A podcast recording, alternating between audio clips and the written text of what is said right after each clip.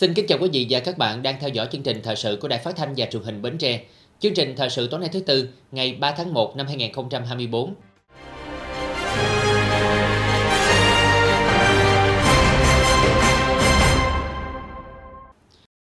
Thưa quý vị, sáng ngày ba tháng một, Ban Thường vụ Liên đoàn Lao động tỉnh tổ chức hội nghị ban chấp hành mở rộng lần thứ hai khóa mười một, nhiệm kỳ hai nghìn không trăm hai mươi ba đến hai nghìn không trăm hai mươi tám.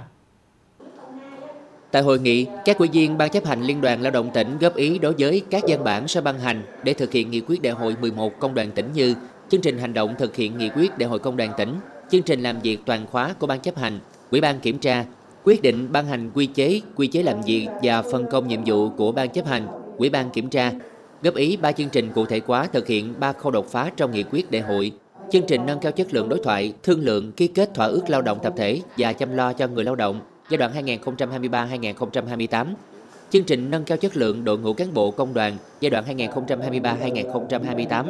chương trình chuyển đổi số trong hệ thống công đoàn tỉnh Bến Tre giai đoạn hai nghìn không trăm hai mươi ba đến hai nghìn không trăm hai mươi tám.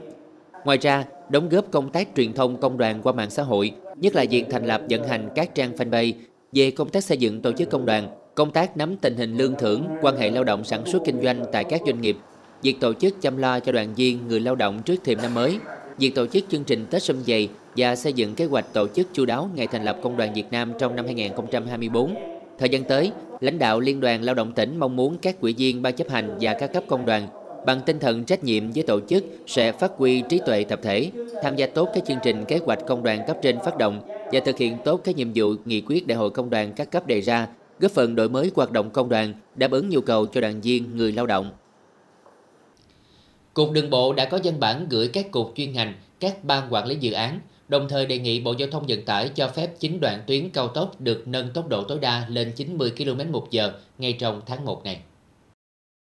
Theo đó, chín tuyến cao tốc được đề xuất nâng tốc độ xe lưu thông gồm tuyến Lào Cai - Kim Thành, Cao Bồ - Mai Sơn, Mai Sơn quốc lộ bốn mươi lăm, quốc lộ bốn mươi lăm Nghi Sơn, Nghi Sơn Diễn Châu, Nha Trang Cam Lâm, Cam Lâm Vĩnh Hảo, Vĩnh Hảo Phan Thiết và Mỹ Thuận Cần Thơ. Đối với các tuyến cao tốc phân kỳ đầu tư xây dựng với bốn làn xe mà các chủ đầu tư dự án chưa báo cáo về điều kiện khai thác, Cục Đường bộ yêu cầu các ban quản lý dự án báo cáo để có cơ sở nâng tốc độ tối đa cho phép lên chín mươi ki lô mét trên giờ. Hiện cả nước có gần một nghìn chín trăm ki lô mét đường ô tô cao tốc đã được đưa vào sử dụng.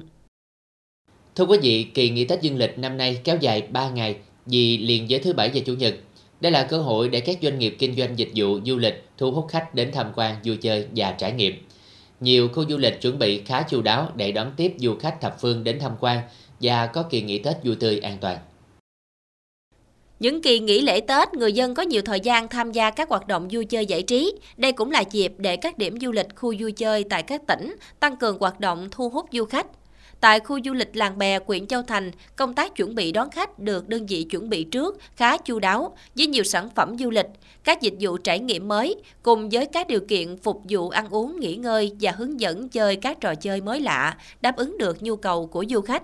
Tại đây, du khách được thuê áo bà ba, trang phục mang tính biểu tượng cho sự chân chất thật thà của người phụ nữ miền Tây Nam Bộ. Du khách cũng sẽ được trải nghiệm các trò chơi như chạy xe đạp qua cầu khỉ, đi cầu lắc, đu dây đơn, vân vân. Các trò chơi đều được khu du lịch bảo đảm về điều kiện an toàn.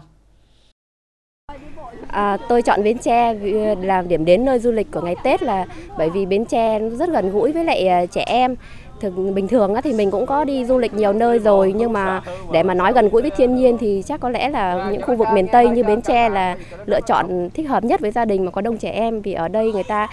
có rất nhiều các trò chơi dân gian cho các bé đó có thể trải nghiệm.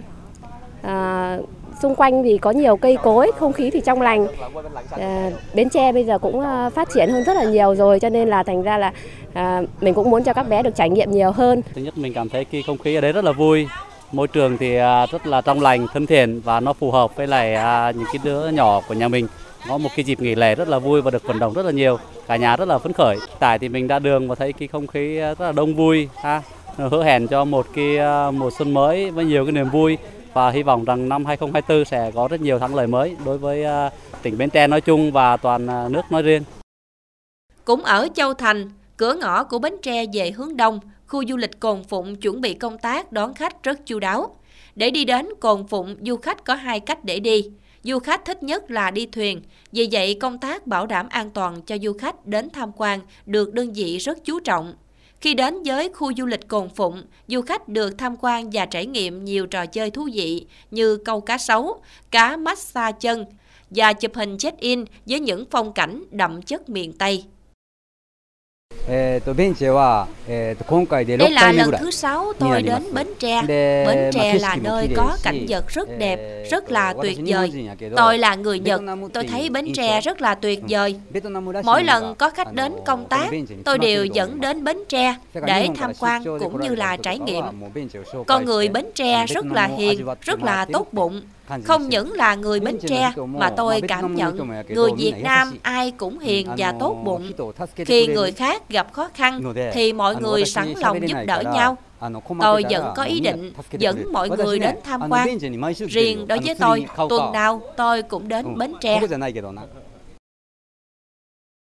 Nhìn chung, các doanh nghiệp, cơ sở kinh doanh du lịch trên địa bàn tỉnh đều có bước chuẩn bị chu đáo, mở rộng cơ sở, chú trọng nâng cao chất lượng sản phẩm, dịch vụ. Việc niêm yết, bán theo giá niêm yết hàng hóa dịch vụ được thực hiện nghiêm túc, chất lượng, giá cả dịch vụ du lịch ổn định, đáp ứng nhu cầu của khách du lịch.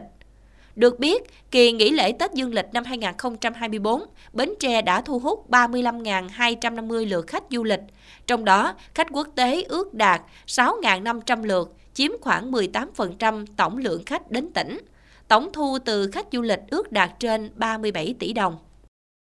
Thưa quý vị, với mục tiêu đa dạng hóa ngành nghề nông thôn, tạo công ăn việc làm, nâng cao thu nhập cho người lao động, thời gian qua, trên địa bàn tỉnh Bến Tre đã có nhiều mô hình kinh tế mang lại hiệu quả cao, trong đó có mô hình trồng nấm của chị Lê Thị Minh Hiệp, ấp Phú Hữu, xã Hữu Định, huyện Châu Thành.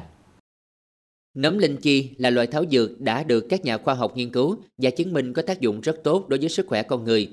Nhận thấy nhu cầu ngày càng cao về loại dược liệu này, nên chị Lê Thị Minh Hiệp đã đầu tư cơ sở trồng nấm, bước đầu đạt hiệu quả, tạo việc làm cho nhiều lao động tại địa phương. Trong những năm gần đây, để sản xuất được sản phẩm có chất lượng tốt, năng suất cao, chị Hiệp đã đầu tư hướng đến mô hình nông nghiệp công nghệ cao, các loại đặc sản. Bằng kinh nghiệm học được và tìm hiểu qua sách báo, chị Hiệp quyết định đầu tư trồng nấm với diện tích gần hai nghìn năm trăm mét vuông với nhiều hạng mục như nhà xưởng, mua sắm máy móc, bảo đảm sản xuất đồng bộ khép kín với dây chuyền hấp, sấy, tiệt trùng, máy thái lá, hút chân không, hoàn thiện các phòng cấy, ươm sợi và nhà xưởng nuôi dưỡng đáp ứng các điều kiện về nhiệt độ và ánh sáng. Ý tưởng ban đầu là sẽ thử nghiệm trồng trước, rồi sau khi mà khảo sát cái quy trình trồng thì thấy rằng là để kiểm soát được chất lượng từ con giống, rồi bịch phôi, rồi cho đến là cái quy trình trồng làm sao để ra được cái nấm sạch, à, tốt cho sức khỏe, à, và cũng có thể là à,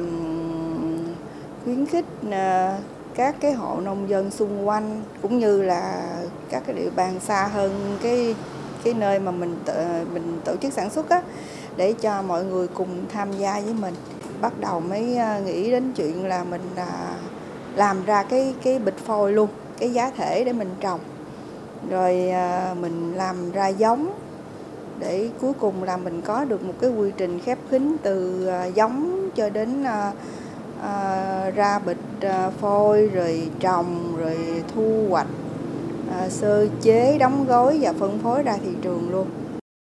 Hiện cơ sở nấm Phạm Lê Nguyễn của chị Lê Thị Minh Hiệp sản xuất ra hai nhóm chính với trên hai mươi chủng loại, đó là nhóm dược liệu gồm linh chi, dân chi, nhóm nấm ăn gồm nấm mèo, bào ngư, trà tân, chân dài, kim phúc. Điểm khác biệt của kỹ thuật trồng nấm ở đây là nguồn dinh dưỡng cho nấm hoàn toàn từ tự nhiên, không bổ sung bất cứ phụ gia nào, nên sản phẩm nấm được đánh giá có chất lượng cao, được tính tương đương nấm mọc trong tự nhiên. Mặc dù thời gian sản xuất chưa lâu, từ năm hai nghìn không trăm mười bốn đến nay, nhưng mô hình trồng nấm của chị Lê Thị Minh Hiệp đã cho hiệu quả kinh tế cao, mở ra hướng đi mới về lĩnh vực trồng dược liệu và nấm ăn, áp dụng công nghệ cao trong sản xuất, đảm bảo vệ sinh an toàn thực phẩm, không cần nhiều diện tích, nhưng tạo được nhiều việc làm, góp phần chuyển đổi cơ cấu phát triển nông nghiệp địa bàn nông thôn. Hiện cơ sở của chị Hiệp giải quyết trên hai mươi lao động có việc làm ổn định, với thu nhập mỗi lao động từ năm đến mười triệu đồng một tháng. Thứ nhất là có thể đáp ứng được cái cái đầu ra, thứ hai là có thể tổ chức cho các cái hộ nông dân ở quanh cái địa bàn của mình có được cái công việc để có thể cải thiện đời sống, cũng như là tìm ra được cái cây gì con gì nó thích hợp cho cái thời điểm hiện tại. Hướng của công ty là sau khi mà uh, thiết, uh, gặp các cái hộ nông dân thì sẽ có cái định hướng là um, đưa cái uh, bịch phôi cho các hộ nông dân trồng, rồi uh, công ty sẽ thu lại uh, sản phẩm. Việc chuyển dịch cơ cấu theo hướng nông nghiệp công nghệ cao nhằm bốn mục tiêu, đó là nâng giá trị sản xuất trên diện tích nuôi trồng, tăng thu nhập cho người lao động, nâng cao sức cạnh tranh cho các loại sản phẩm trong điều kiện kinh tế hội nhập và tạo ra môi trường sản xuất kinh doanh thân thiện với con người. Điều này cho thấy việc phát triển nông nghiệp ứng dụng công nghệ cao là một lựa chọn hợp lý và xu thế tất yếu trong tiến trình đô thị hóa nông nghiệp nông thôn. Trong đó, mô hình trồng nấm của chị Hiệp là hướng đi mang lại hiệu quả. Ngân hàng Nhà nước vừa ban hành thông tư mười bảy quy định về kiểm tra việc chấp hành chính sách pháp luật về tiền tệ, hoạt động ngân hàng, ngoại hối và phòng chống rửa tiền đối với đối tượng kiểm tra. Theo đó, đối tượng áp dụng không chỉ là các cơ quan trực thuộc Ngân hàng Nhà nước, các tổ chức tín dụng, chi nhánh ngân hàng nước ngoài, mà còn cả các tổ chức có hoạt động ngoại hối, hoạt động kinh doanh vàng, tổ chức có hoạt động thông tin tín dụng, tổ chức cung ứng dịch vụ trung gian thanh toán không phải ngân hàng. Ngoài ra còn có các tổ chức cá nhân khác có liên quan đến kiểm tra việc chấp hành chính sách pháp luật về tiền tệ và ngân hàng. Mục đích kiểm tra nhằm xem xét, đánh giá thông tin, số liệu, tình hình chấp hành chính sách pháp luật về tiền tệ và ngân hàng của đối tượng kiểm tra để đảm bảo đầy đủ chính xác, tuân thủ quy định của pháp luật về tiền tệ và ngân hàng. Phòng Cảnh sát điều tra tội phạm về ma túy Công an tỉnh phối hợp với lực lượng chức năng của thành phố Bến Tre vừa bắt quả tang hai đối tượng tàng trữ trái phép chất ma túy. Qua công tác nắm tình hình, khoảng mười bảy giờ ba mươi phút ngày hai tháng một, Phòng Cảnh sát điều tra tội phạm về ma túy Công an tỉnh phối hợp với đội Cảnh sát điều tra tội phạm về ma túy Công an xã Xuân Đông, Công an thành phố Bến Tre bất ngờ kiểm tra phòng số mười một, nhà trọ tư dân số một trăm sáu mươi sáu A ấp một, xã Xuân Đông, thành phố Bến Tre, phát hiện ba túi ni lông chứa tinh thể màu trắng nghi là ma túy. Tại vị trí Phạm Quang Thanh, sinh năm một nghìn chín trăm chín mươi lăm, ngụ phường sáu, thành phố Bến Tre đang ngồi. Trong phòng còn có Lê Vũ Phong, sinh năm một nghìn chín trăm chín mươi hai, ngụ xã Bình Phú, thành phố Bến Tre. Phạm Quang Thanh, Lê Vũ Phong khai chất trên là ma túy đá cả hai mua để sử dụng. Vụ việc đang được tiếp tục điều tra làm rõ. Tiếp tục chương trình là dự báo thời tiết cho đêm nay và ngày mai.